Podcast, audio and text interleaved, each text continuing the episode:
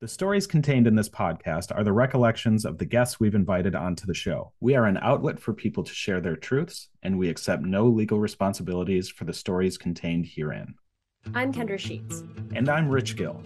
And this is Enough, a podcast that aims to shine light into the darkened corners of the music industry while discussing the ways we can and should improve ourselves and, in turn, our community. Hi, everyone. Welcome back to another episode of the Enough podcast. This is our side piece called Subtext. I am Kendra Sheets, one of your co hosts. I'm your other co host, Rich Gill. I threw Rich with that side piece comment. You guys should have seen his face. I was, not, I was not expecting that. That was great. And we're being silly on a Sunday. Um, yes. um, so we have more energy than normal, I guess. Uh, so we are here today as kind of a follow up to an episode that we did earlier this year, episode 30, which was all about trauma therapy. And in that episode, we talked about uh, how we would do a follow up for anyone who is not able to easily access therapy. In that, we talked a lot of different types of trauma, uh, EMDR and CBT. And we said that we would be doing a follow up about other resources yeah, resources, great reads, and anything else we could kind of put together for people who can't readily head out to the therapist. And that is this episode. We are going to start today by talking about something that came out just about a month ago. It is about 35 minutes long. It is a completely monologue dialogue from Kevin Smith, well renowned writer, director, overall silent Talker. Silent, silent Bobist. That's great. He's the world's foremost silent Bobist. That's right. If you head over to YouTube and go to People's, not the People, but People Magazine's uh, YouTube channel, we'll link it below. He has a piece that he's done, again, about 30 minutes long, 35 minutes. It's called Trauma is Trauma. And that's where we're going to be starting today. So if you would like to follow along and not feel lost for the next couple of minutes, put our podcast on pause, head over to YouTube, drink a yoo-hoo. You drink you. God damn it. Head over to YouTube and uh, watch that, and then come back over, and we will continue this conversation. Okay. Have you watched it now? Are you Are you done? we hope so, because you're going to be lost. what a ride, right? Holy cow! So, a couple things I want to bring up about this before I get to um, my main crux of what I want to say about it. First of all, in a month, it has 663,000 views, which. If we don't make it to 666, I'm going to be really sad. Um, there should be way more eyes on this. You know, Kevin Smith is a hugely well known director, writer, silent bobist. People magazine is a hugely well known publication. You know, this is another conversation normalizing mental health and sexual trauma and all of the things that we cover on here that for some reason people still are nervous to talk about for various reasons which is understandable but you know these conversations need to be normalized. And i think this video that he chose to do is another step in that direction. And there are two things that he brought up especially that we've covered on this show before that i am really glad he said because it's not something that is necessarily well known by the general public. You know, everyone knows about fight or flight. And the two other trauma responses that he brings up that we talk about are fawn and freeze. And those are totally valid, legitimate responses to being in, I don't know, for lack of a better term, like fucked up situations. Like, not everyone is going to just fight or not everyone is just going to run away you know, sometimes you freeze up, you don't know what to do, or you do whatever you can to make the situation that you're in pass without you getting hurt. Fawn. The other thing he brought up that I think is very important is the effect that trauma has on the brain. It doesn't matter what kind of trauma it is, it all affects the brain the same way. And we've talked about on the show before trauma olympics you know and that's what that is you know people saying oh this happened to me but it wasn't as bad as this thing that happened to the other person this other person. Your brain doesn't know that. It processes all trauma the same way. And I think that's very important because, again, that's another way that people who um, have assaulted or harassed or catcalled people will use as a justification. Like, well, it wasn't that bad. I didn't like, you know, rape this person. I just catcalled them or made them uncomfortable. Like your brain processes all of that the same. So those are kind of the two big things that I wanted to mention. I'm sure Kendra has more. Yeah, I have a few. Uh, kind of as Rich said, he he does a really good job of destigmatizing the concerns with mental health, right? Like he talks a lot about how physical health and mental health are the same. And I think, you know, we've touched on that before too. Like to me, I don't know why there's a divide. Mental health is your brain. Your brain lives in your body. It's technically your physical health. Yeah. Cause it's like part of your body and your body makes your brain work. So like, why are they separate?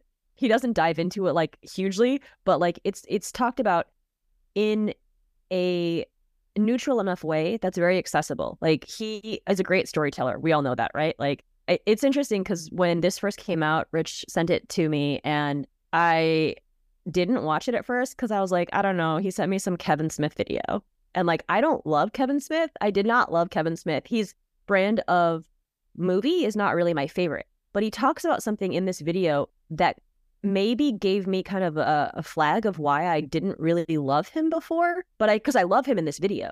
He talks a lot about how because of what happened to him in his youth and because of the different traumas that he faced. And he's faced a few. Like he talked about kind of an issue with playing doctor when he was very young. He talked about a teacher making fun of his weight at a younger age and how both of those affected him, as Rich was saying, very similarly. When we say, you know, there's no black and white, you know, or not everything's black and white. With trauma, it kind of is. Your body takes it as like a personal offense to your system. It is a danger. And it doesn't matter if that danger is war or if the danger is a teacher mocking your exterior appearance. You know, it, it, affects you internally the same way. It affects your brain and your body, therefore, because they're tied in the same way. Because of these traumas that he had in his life, uh, in his younger years, his formative years, he started to create this person that was what he calls the other guy. And it's the idea of like, well, you're not going to talk to me about how fat I am. I'm going to talk to you about how fat I am first, so you can't hurt me. And I think a lot of us have done that navigating society is hard and you don't want people to hurt you. And anytime you invite someone new into your realm, there's a possibility for that. And putting himself in such a public sphere as directing, and he speaks to this as well, um, which I also thought was very interesting. He had a lot of people kind of throw his sense of control out of his own orbit as a child. He had a lack of control. So he grew up to be a director, a person who is completely in control of not only himself, but everyone around him. I was able to relate to that because I am a manager. My job is to micromanage people and things all day long. And I feel very comfortable in my role. But when I go out outside of that and I have to deal with other people that I don't have that kind of quote unquote control over, that's when my weird social anxiety starts to spit out of control because I mean, well, you never really have control of another person. Like you kind of do at your job when you do these things, right? So his idea is the same. So he started creating this other guy and this other guy's fake. This other guy is, you know, the guy who sells the t-shirts, the guy who turns everything into a money-making process, the guy who figures out every way to make fun of Kevin Smith the person before anyone else can. And he basically says that the other guy took over for so long and for so much that he became the other guy, so much so that he actually had a mental breakdown and he had to be taken to a facility thinking that he it had a break with reality Kevin Smith, the human, no longer existed, that it was just the other guy. And he had to be talked out of that when he was at this facility out in Arizona.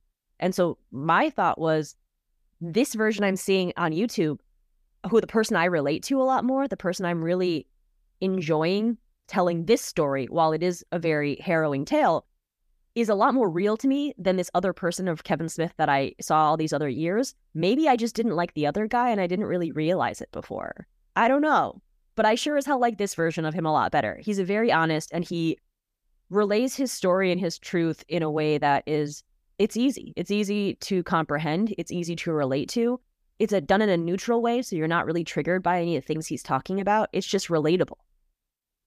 So this is something that I wasn't necessarily planning on bringing up in this, but um when I was watching this, like the first 5 minutes of it, I had a very like visceral. I'm actually it's it's happening right now. It's so weird. I had like a very like visceral physical reaction to him telling that story because almost the exact same thing happened to me when I was his age.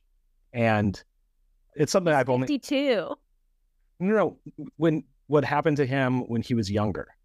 Oh, I was like, Rich, you are not 52. I know I make fun of you a lot, but you are not that age yet. the, the the thing that happened to him when he was six. okay. It was what it was like. Oh my god, I'm feeling like very triggered. Like this has not happened ever that I can remember in a situation like this, where it's like I know exactly what he's talking about. I've been in that situation before, that exact situation. Um, and my mom is gonna listen to this, and I don't know if she even knows this because I haven't like told anyone, so that'll be interesting. And this is a story I was gonna bring up when you know I did my episode of enough. But i think it is something that as much as we say like there's always someone who's been through what you've been through you know? You're not alone in any of it.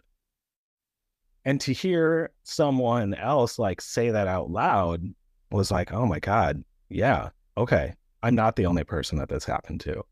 And um i think that's a huge part of you know what makes this youtube video so great It's similar to like when a lot of people came forward with me too of how I felt and how a lot of my other uh, femme friends felt because I, I can't speak to being a male, but I'm assuming that you don't probably have as much in common with some of the ladies in Hollywood who came forward in the Me Too movement with Harvey Weinstein.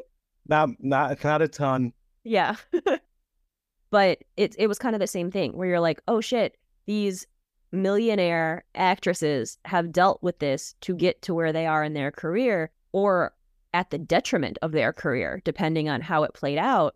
And I think we've all had some sort of issue, you know, in the music scene where, you know, you want to get an interview and you get the interview and then you're a groupie slut. And you're like, well, I didn't sleep with anyone. They're like, well, you were at the bar with that person but yeah, I think like Rich was saying, it's it's relatable in a lot of ways. You know, I I think a lot of people have had that kind of playing doctor moment. I think a lot of people have, you know, and it got normalized. And he talks about how he felt like it was normal because he knew other people who went through that, but not the exact situation that he did, which was more violent than just kind of a you show me yours, I'll show you mine little kid situation, which I think a lot of us have been part of. Yeah, and that was sort of, you know, when I started going to therapy, I had brought up to my therapist like because of some of the specific issues mm-hmm. that I was dealing with, I was like, you know, I feel like in some ways I was kind of like sexualized or like exposed to this stuff like too young. And I brought up, you know, a couple situations like, you know, finding a box of Playboys in the woods, which is what a lot of us used to find in the 80s. Who was storing their porn in the woods? Dude, it was an 80s thing. I know multiple people who have the story of finding a box of porn in the woods. Or like, you know, the playing doctor thing. But when I brought up this other situation of like an older kid uh making me and someone else do things to each other, my therapist was just like, that is not normal.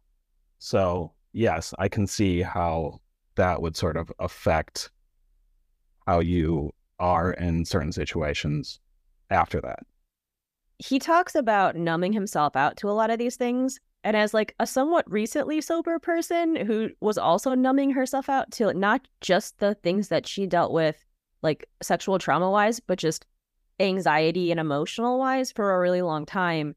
It was really cool to have him say, like, well, first of all, I don't know if y'all know this, but Silent Bob was not smoking a lot of weed during those first movies of Silent Bob smoking weed he didn't really start until later and he jokes about this and says like he started it way late in his career and then it became a thing where it was like a full-on necessity right? Because he said it does it was a really good job of kind of wrapping up the wound temporarily but the wound kept bleeding. So you had to keep wrapping it and adding more and adding more right? And then like it worked for a while but ultimately it didn't really fix the problem. And he said, you know, very specifically, like, I don't want to be numb anymore. So I've decided to quit doing this. It's really helpful until it's not. It was one of the things. And I, I felt the exact same way with like a lot of the stuff that I was doing. It was fucking fun until the next day. And it was super helpful in that exact moment. And then you're still, you know, you still end up waking up by yourself on your couch with a hangover and all that shit starts creeping back in and you solved nothing. You just pushed it down and covered it up temporarily, tried to drown it, you know, with a bunch of alcohol. And like it's still in there. If you don't work on it, it's not going anywhere. And you're going to end up in that kind of cycle that he found himself in. Also, in his situation, being a Hollywood director who makes movies about stoners and dick jokes, like it's very mm-hmm. easy to just be like, I smoke weed all the time because look at my movies. Like, this is what they're about. Like, I'm just like a stony guy. Seth Rogen. exactly. Yes. You know, you being someone who's like, I'm out at shows and I take pictures and I interview bands and stuff. Of course, you're going to like have cocktails or, you know, whatever when you're hanging out. Cocktails. That sounds makes me sound fancy, Rich. I know. Of course, you're gonna pound brews and like. I was I was gonna say I was like sucking beer off a bar with a straw. right. I was trying to I was trying to fancy up a little. Class it up. yeah, we're we're gonna like get drunk and like be crazy and whatever. Um, and a lot of that is because it's people sort of numbing that pain or trauma that they've been through. And like you said, it works and it's easy to get away with because of the lifestyle that a lot of us live until it no longer works and you can't get away with it and it doesn't help anymore. Right. And, you know, you may not be to the level that he gets to, right? He has a complete break with reality, but like something probably is going to happen at some point. I mean, one way or another, whether you're self medicating or not, like if you don't start taking care of your shit, your brain's to catch up to you eventually. That's what it does. You know, it, I, I got tired of being anxious in social situations. I got tired of hiding in my car and having like a panic attack thinking about going in front of a group that I thought in my head was like all pointing at me and laughing because of whatever the situation was. And then I would go in and execute the night flawlessly. And then I would come home and spend three hours thinking about every single thing I said and how everyone hates me. Like, that's not normal. It shouldn't be normal. You should be able to like enter a social situation and be like, eh, eh, fuck them. They don't like me. Whatever. That's normal, I guess. I mean, maybe. Maybe it's not normal right now, but it should be normal. Nothing is normal after the last three or four years that we've had. Like, I mean, yeah, that's the other thing. If you don't want to enter a social situation, no one's gonna be upset with you because I don't want to be around people most of the time anymore anyway. but so I think you know, take take what he says to heart if you possibly can, and he does, you know, uh, suggest that people go and get help to whatever options they possibly have. And that's what the rest of this episode is going to be. It's going to be Rich and I kind of shooting back and forth some of the books that have really helped us out and giving you a quick review of why they help, what they're about, and um, maybe you could pick them up local library. Obviously available on Amazon. I don't want to trump up Jeff Bezos, but you know they're online. Find them online or your library. The first book that I'm going to talk about is um, called "We Will Not Cancel Us" by Adrienne Maree Brown. And um, I'm kind of I'm gonna just read the the back cover sort of synopsis from it. In We Will Not Cancel Us, movement mediator Adrienne Maree Brown reframes the discussion for us in a way that points to possible paths beyond our impasse. Most critiques of cancel culture come from outside the milieu that produces it, sometimes even from its targets. Brown explores the question from a Black, queer, and feminist viewpoint that gently asks how well does this practice serve us? Does it prefigure the sort of world we want to live in? And if it doesn't, how do we seek accountability and redress for harm in ways that reflect our values? So, the thing that I find very interesting about this book is that it has been, I've seen it recommended from both sides of the quote unquote cancel culture wars. And I think that's very interesting because a big thing that is talked about in this book is accountability and admitting that we have all probably hurt other people in some way because we're human and we're flawed. And that's just the reality of being a human person. You're going to hurt people sometimes without realizing it, sometimes with realizing it. But taking that accountability and admitting that is a big part of this. And what I've seen a lot is the side of for lack of a better term, the canceled, a lot of times just want you want to use this blanket statement of canceling being bad and it's always a terrible thing. uh, when people are canceled. Um, when a lot of times the people who are sort of getting canceled have not taken any accountability. They've not made any effort to seek forgiveness, no effort to make amends. So that's what this book talks a lot about is taking accountability and apologizing and things like that. And, you know, that yes, in situations like that, maybe canceling, whatever that term even means, um, is not the most positive way forward. You know, it covers a lot of ground in a short period of time. It's like 75 pages long. It's something you can get through in an afternoon. It's a quick read and it, it reads really well too. I've read this It too. does. Yeah, it goes fast and it gives you a lot of information, but not in a way that you're not able to easily digest it. You don't have to stop and be like, whoa, Mhm. breather time. Like it- you're reading it and you're just kind of like, okay, yeah, no, that makes sense. Yeah, that makes sense. Hopefully you're saying that. Totally. And it covers, you know, a lot of ground. There's a chapter on abolitionism. There's a chapter specific to call out culture in the age of COVID, what to do and questions to ask when you are uh, asked to take part in a call out. It covers a lot. And it's especially in this day and age where so many artists and people, period, are getting, you can call it called out, called in, whatever term you want to use. This is a good, not even handbook, but just maybe a different way of looking at what cancel culture is, what it means in this day and age. And especially as a white person reading it, it brings up things that are not part of my lived experience and that I have not experienced, cannot experience. So I think it's great for, you know, everyone who maybe has questions about this or feels conflicted about what this actually means in the world today. But you don't have to take my word for it. Gee, it's on AK Press too, right? I was just going to say it's available on AK Press, so you don't need to support Jeff Bezos for this one. You don't. So go to akpress.com. That's right. Oh. Sorry. And one other thing, one line that uh, really stuck out to me about it, and I think this sort of sums up a lot of it canceling is punishment, and punishment doesn't stop the cycle of harm. Yep. So, my first book that I'm recommending, I would feel absolutely amiss if I didn't add this to the list. I feel like this is the Bible for trauma. It's called The Body Keeps the Score. And if you don't know about it, you don't have an Instagram, a TikTok, a Facebook reel, something or another. And you definitely haven't been like watching TV for the past few years because this book blew up over the last few years. I'm going to bastardize this guy's name. His name is Bessel A. van der Kolk, I believe. That is a fantastic name for an author. Yes, it is. And so basically, the book teaches the reader what happens when a person experiences trauma.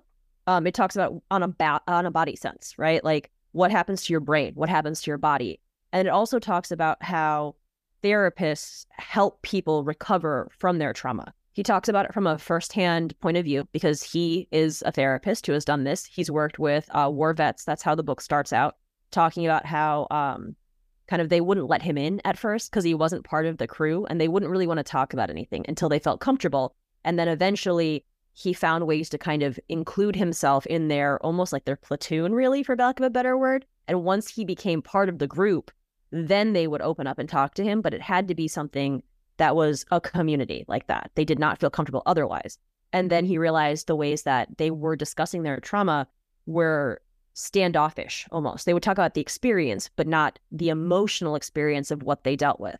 Um, so he dives into this in great detail. It covers my very favorite subject, EMDR, which also Kevin Smith does touch on as well. He talks about it. He says it's good and he says it works. It always comes back to that. It does. I love me some EMDR. They also talk about yoga and um, your support system and mindfulness and just different aspects of how to recover from intense trauma or just like as Rich and I were talking about, you know, trauma is intense no matter what. It doesn't have to be a big time thing.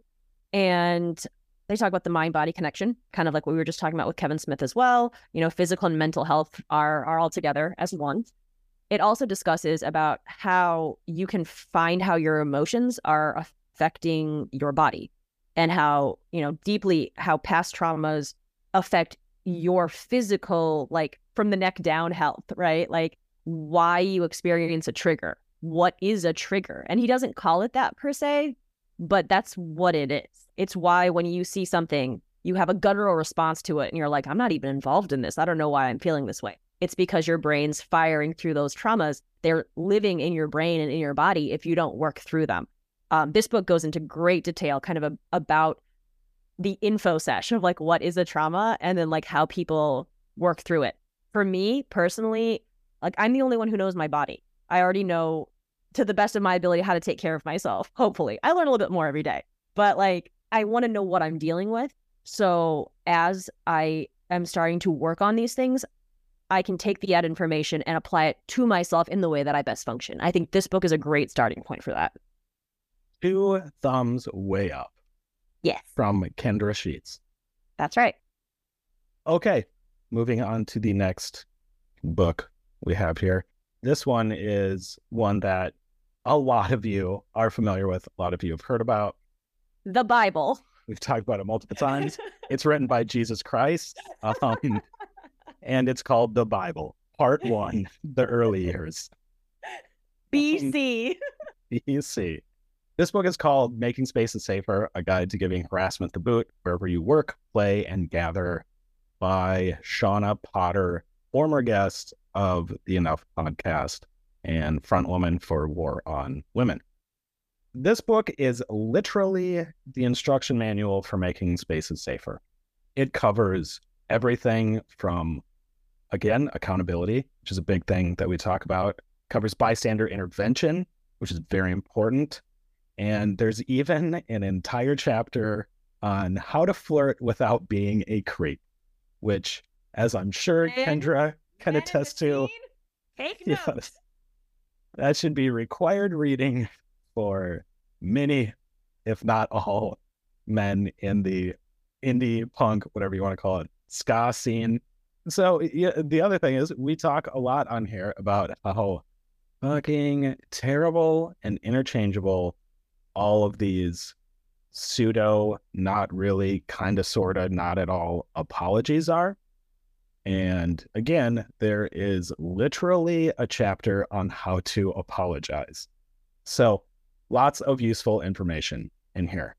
There's several easy to follow suggestions on making spaces safer, both as individuals as well as organizations. If you work at a venue, if you run a venue, or if you run a coffee shop, everything from big venues to punk squats. Like there's stuff in it for all of you. There's uh, examples of posters that you can hang up.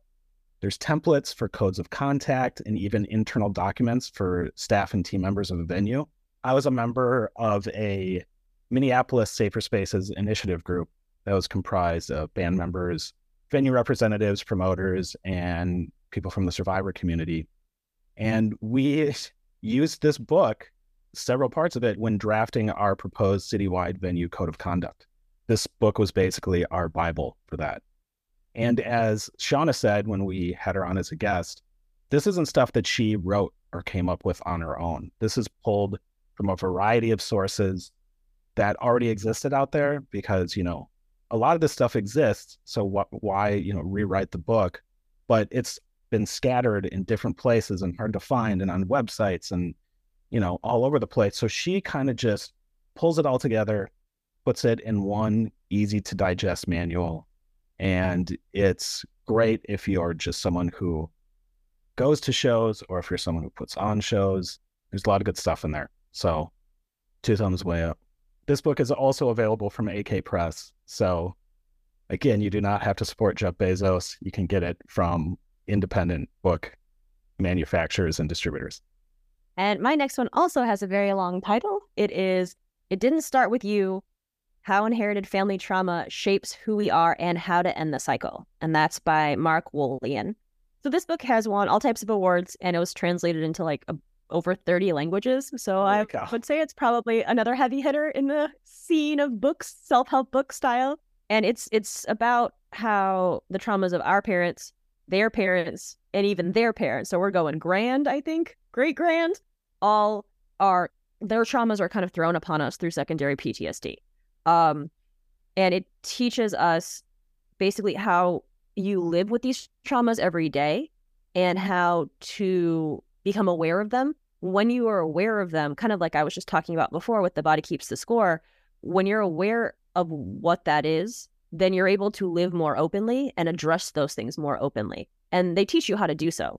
One of the things that I think is absolutely bizarre, but also really interesting, is that it teaches you how to map out events in your family history that are traumatic to see how they basically go through your like a genealogy map of trauma. Yeah. And then you can see how your personality kind of traits play into certain things. Like, I mean, like a lot of people in America, we're immigrants, right? And how far back are your immigrant grandparents or great grandparents? And what did they bring over? And the Great Depression happened. And because of that, my family acts this way or that way in regards to saving things or keeping value on items. And while those things aren't exactly traumatic, they change how you function. You can also kind of create your own version of trauma in the way that you react to other things in your life with those familial traits inside of you that are generations old. It also teaches one of my favorite topics, which is how to create uh, and recreate new neural pathways in the brain, which I think is one of just the best, most interesting things. Um, it's so important and it's so cool. And it basically means that nothing that we do or we feel or we say is set in stone. You know, nothing that we experience has to continue to be negative. You don't have to keep beating a dead horse of negativity and being like, well, this is it. This is just how my life has to be. It helps us realize that if you recreate these neural pathways and you can improve one by one and make your life better, then you have the power to completely change who you are and how you function as a person. And you can break these generational cycles uh, of inherited trauma or behaviors or anything really. Uh, you just have to learn how to forge those new pathways. And this book addresses that too. So, big fan. so, the last book that I am going to talk about is possibly Kendra, what year did the books you talked about come out? Are they fairly recent? Um, relatively. I don't have them with me, but I know that um, I want to say Body Keeps the Score's 2012, and I think it didn't start with you 2000 and something. Okay. The last 20 years. Yeah. So this book is probably the oldest book that we're going to talk about. Um, it was first published. The Bible. In, it was first published in 1989, and it's called The Bible, and its author is our Lord and Savior Jesus Christ. Um, second edition. Second edition, 1989. 1989. First edition came out in 1 million BC. Second BC. edition, 1989. So they updated two or three things. yeah, that's it. Times have um, changed. they got one location wrong when they were talking about the three wise men, and then the other the other one was a spelling error. Mary Magdalene, there was an I in there instead of an E. Yeah. So, so the, this book is called uh, "Refusing to Be a Man: Essays on Sex and Justice" by John Stoltenberg. So, being that this book is from 1989, uh, some of it is very much dated, and you know maybe does not apply anymore. There are also personal essays, so it's while there is some you know citations of academic text and stuff like that. A lot of it is just his personal feelings on stuff. And it gives kind of an interesting perspective of where we are versus where we were as a society back in the 80s. Some things are exactly the same. There's a whole section about men making laws about abortion, wanting to, you know, write into the Constitution that a few weeks old cluster of cells counts as human life. You know, that is a conversation that has been going on forever. I don't know if it will ever not be a conversation. Uh, it's still things that are being fought against today. Some of the things are very ahead of their time. You know, he talks about how gender exists on a spectrum, which is not something that was discussed very widely in the 80s or 90s. You know, he talks about how we sort of live in a two gender uh, society that is not necessarily the fact when it comes to humans. So I thought, you know, stuff like that, I think is very interesting how it's a little bit ahead of its time and talking about things that later on will become normalized conversation. I don't agree with everything that he says, especially some of his views on pornography. I will say this is, again, coming from the 80s when pornography was overwhelmingly negative and anti woman before. I thought you were going to say pornography was uh, overwhelmingly kept in the woods. in the 80s. I don't appreciate his views of keeping his porn in the woods. Not into that. Um, for some reason, he talks about in the drawer. keeping pornography in the house when we all know it's kept in the woods underneath some tree stumps. So I can't say I agree with that.